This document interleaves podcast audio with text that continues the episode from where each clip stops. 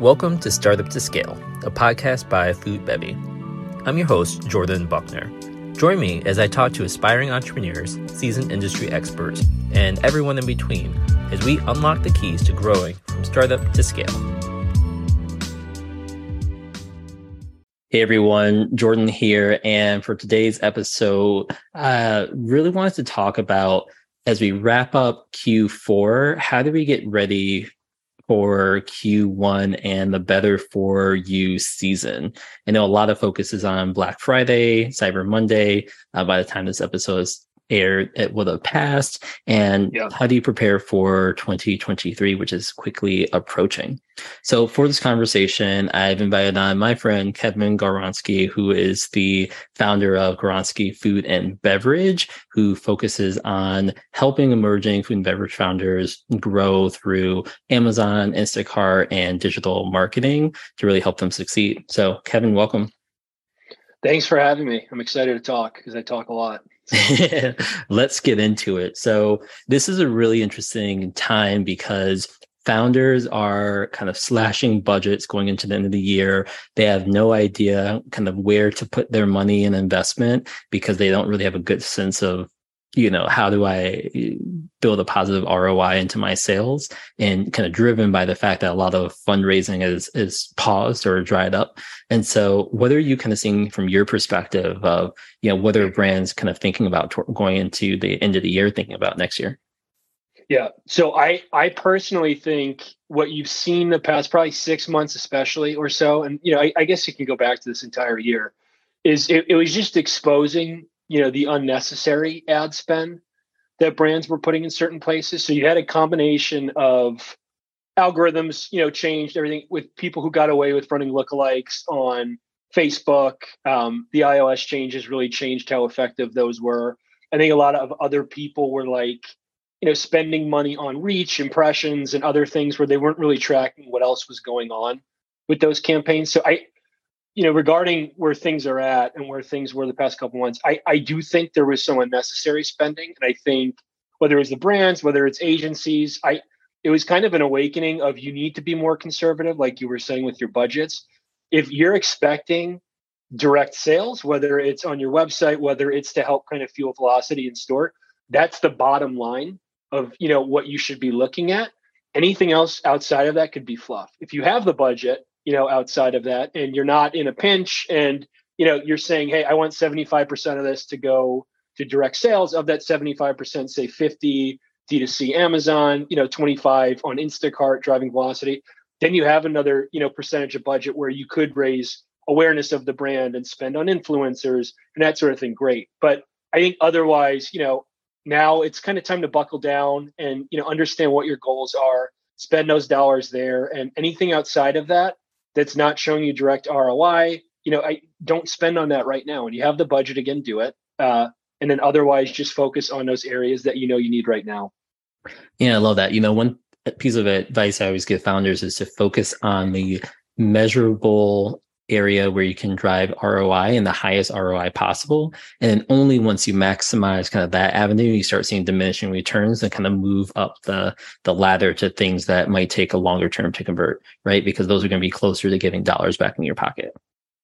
Yeah. And we've kind of always done that. I thought that was always what differentiated us. Like I, when I when I just started, I was at you know huge agencies that worked on PepsiCo brands. They're going to spend dollars differently, but even some of the medium sized brands that I worked on and past agencies or ones that we took on here at Goronsky, you look at what they were doing and you kind of start to understand their financial situation. And there's a little bit of shock of, you know, why were they possibly spending dollars on that when they're in the situation they're in? So again, I, I think it just brought out, you know, focus on if you need sales, get sales, um, optimize everything towards that. And then, you know, focus on the other stuff when the budget's there and when the environment's a little bit more positive and, um, you know, working in your favor.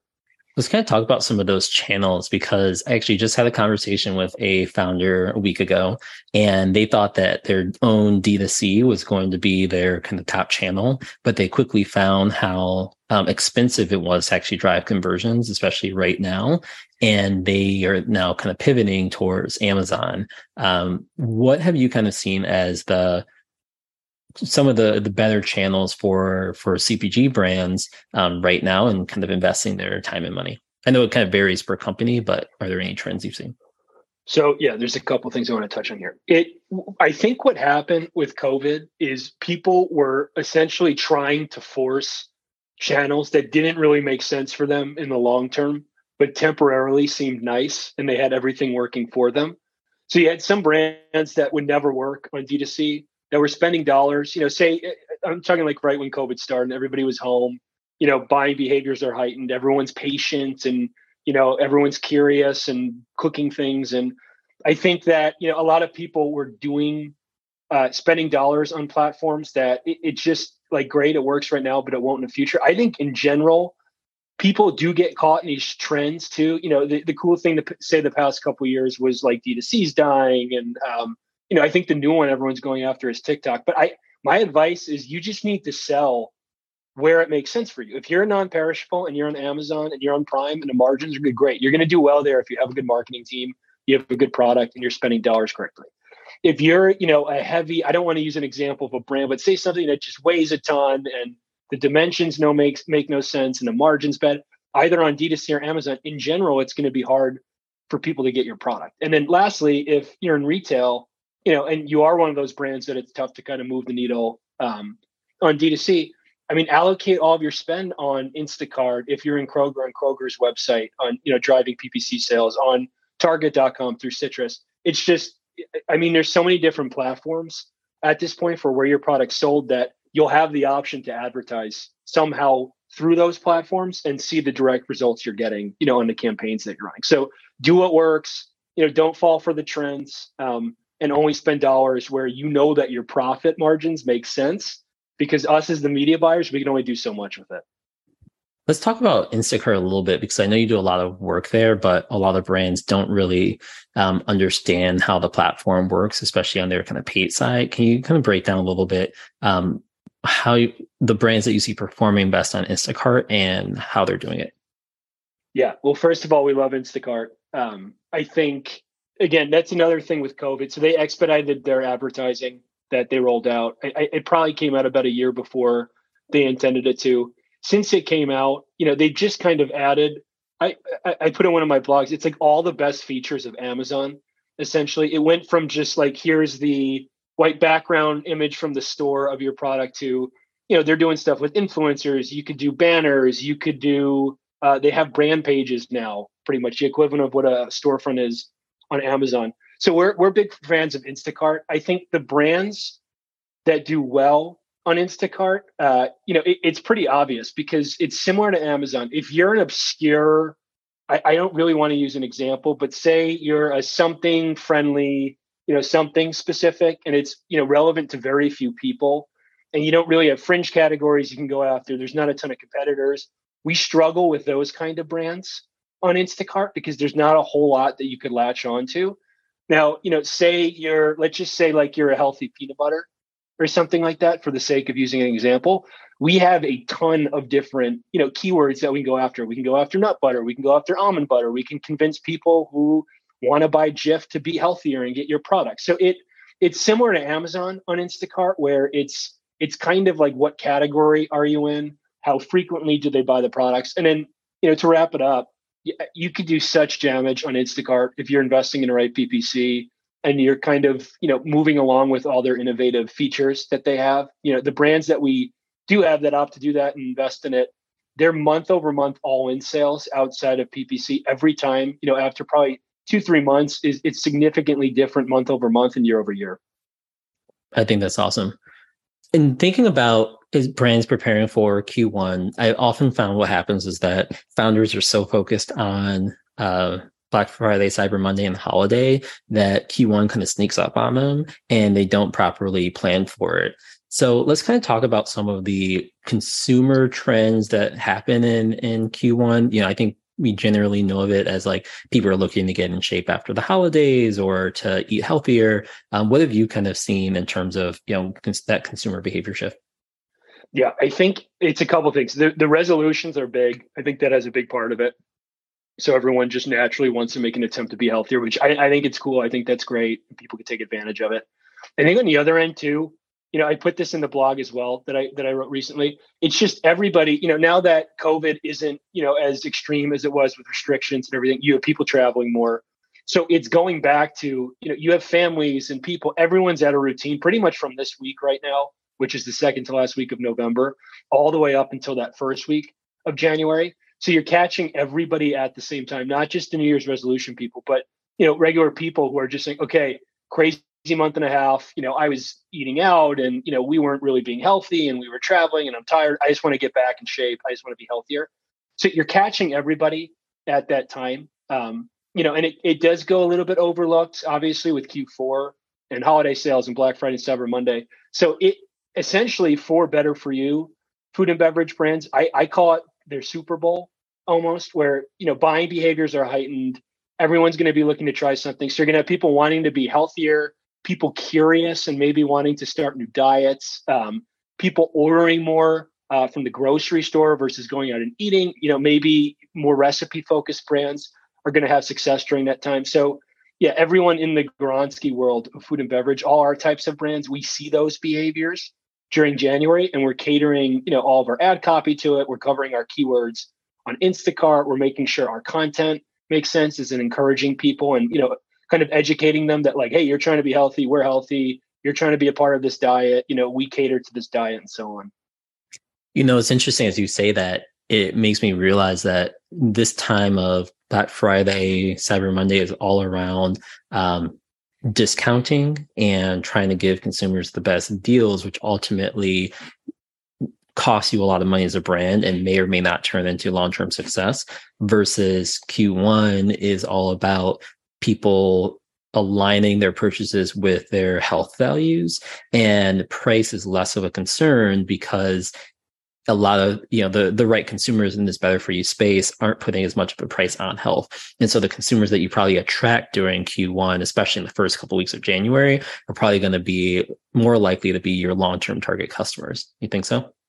Yeah so the, i i would say that's it. Um you know and then for example you get some of that in q4 like I, I like to say there's somebody who would who's willing to buy you know keto friendly chips in bulk if they see the percentage off. So I, am essentially saying in Q4, I'd still run promos because everyone's looking for a deal and they'll buy. And if you're looking to move product or you know, drive volume, still do it when you can. And then we have other brands that are like cocktail mix brands. Obviously, that's something you could gift and people are going to buy at that time of year. But yeah, I, I think in January, you get the hardcore people who are really locking down. Like I said, they've been traveling, they want to get there.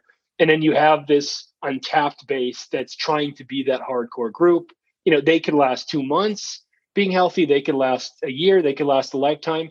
It is two totally different groups of people buying at two different times. And yeah i you know and again that's why i would spend on cold prospecting new consumers getting them in the door because you get them to try the product and they like it and they're one of those people who last even like you know five six months you know your return and your lifetime value on spending that and capturing them at that right time you know it, it's it's way more valuable than it was any time of the year I love that. And speaking about that kind of paid and organic media strategy for the new year, how do you um, tactically then start to to address that in terms of keywords um, that you might be going after?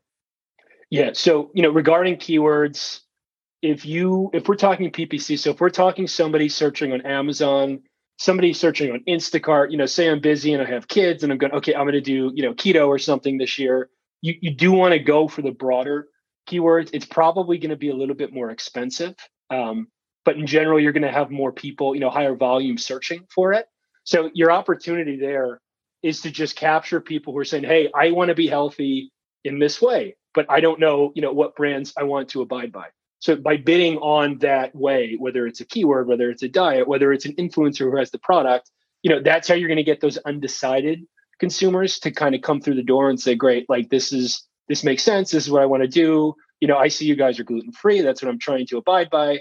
Great, I'll try you out. And then I think, um, you know, unpaid social and on Google, it, it's capturing, you know, wake up the people who used to use your products and were healthy and were loyal and forgot about you. Get them back in the door. Make them realize, say, oh, cool, I do want that, you know, that protein bar and I'm going to be on the go and that's better than me having chips and I haven't had it in months. Um, so there's there's those different angles of it, but again, I, I would take advantage of so many people searching for these diets or you know if it's like protein bar or if it's you know healthy tortilla they're not loyal to any brand. So that's your opportunity. Get in the door have them try you out. You'll be in their cart forever on instacart. They'll reorder you on amazon. You know you'll be in their email list on paid social and then you know just keep them going from there.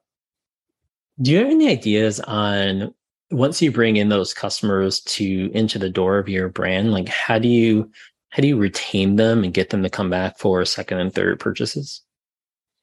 Yeah so i i do think you know with the first purchase too it's making it a sweet enough deal to get them in the door where it's okay this isn't too risky. It makes sense. Something i'm served was credible the repeat purchases so we personally don't do email. I've always kind of wished we have um, and a lot of the brands we do run it on their own. Obviously email's the big one. Um, through all the changes we've seen through all the changes we're going to see with tracking you'll always have people's emails. You could always hit them there. I think otherwise too though you know if you're just staying active organically then these people have tried you and they see you again or they followed you after they tried you and they see you still exist and you're still credible and real people are still trying your products and having success with it whether they see it organically through a paid ad, you know, if they're searching for your product again on a branded keyword on Amazon, they're likely to try you again as long as the experience was good and the product was good. Because that's something that we overlook as media buyers and strategists that we don't have control over. Yeah, I know that's definitely a, a huge reason someone will actually come back. Um, in looking at kind of where to spend those dollars, I know we kind of touched on like what channels, you know, picking the channel that fits with your product and the where it's easier for consumers to buy. Have you kind of found that running media and like paid ads on Amazon and Instacart generally perform better than just ads on Google or Facebook or social? Yeah. So, you know, to me, like again, it's in terms of path to purchase, what is the easiest path to purchase, right? So Instacart, their products are already in the store. They paid for it. They did everything they had to, you know, that we don't do in our world. They just need somebody to move it. So, you know, for us, you know, getting somebody to buy the product, it's all a matter of PPC bidding or broad bidding on Instacart. It's generally easier to get sales in a platform like Instacart where people are right now trying to buy something, right? Amazon similar where it's PPC oriented, obviously. And again, you can go after competitor ASINs where we have a lot of success with that. But I'm in the process of capturing somebody who is looking for, you know, keto friendly cookies right now. And I'm lined up to this brand and we're this brand. And they only have a choice of about four brands that look credible here. So it again, like I think that, you know, with those platforms that are already in set and the, you know, the back end makes sense and you know, there's the least resistance to purchase, I, we could scale those platforms more easily. D2C, which I love, we see a ton of some brands we have have their own shipping warehouses, and it's great, and we could just spend and you know they get their products out. You have other brands that you have to be careful about inventory with. That you know the shipping costs a little bit more sometimes directly from the website. Uh, so it's usually those grocery slash Amazon platforms that are easiest for us as media buyers to scale. Yeah, you know, one thing that I've I've done a lot of work in Amazon from selling our own products there to helping other brands launch. And I have found that just consumers who are on Amazon are looking to purchase and the purchase experience is almost too easy. I think a lot of us have that experience where you're like looking for something or browsing, and then like all of a sudden you realize it was in your cart and you bought it. it's like arrives the next day. Um, and I think that having those ads show up timely um, and kind of interrupting people's purchase in a good way where they're like, oh, that looks interesting. It's a much quicker path to purchase, as you mentioned, than, you know, someone scrolling on Instagram, looking at their friends' pictures, and then they see a random ad. Like that can still kind of convert, but it's usually a, longer path than just that immediate purchase. And so in terms about like optimizing your ad spend, I think you're right, like going after the low hanging fruit of like where people are purchasing, uh, where they're looking to buy product, and then kind of move up funnel from there to some of the other channels. Yeah, 100%. I love that.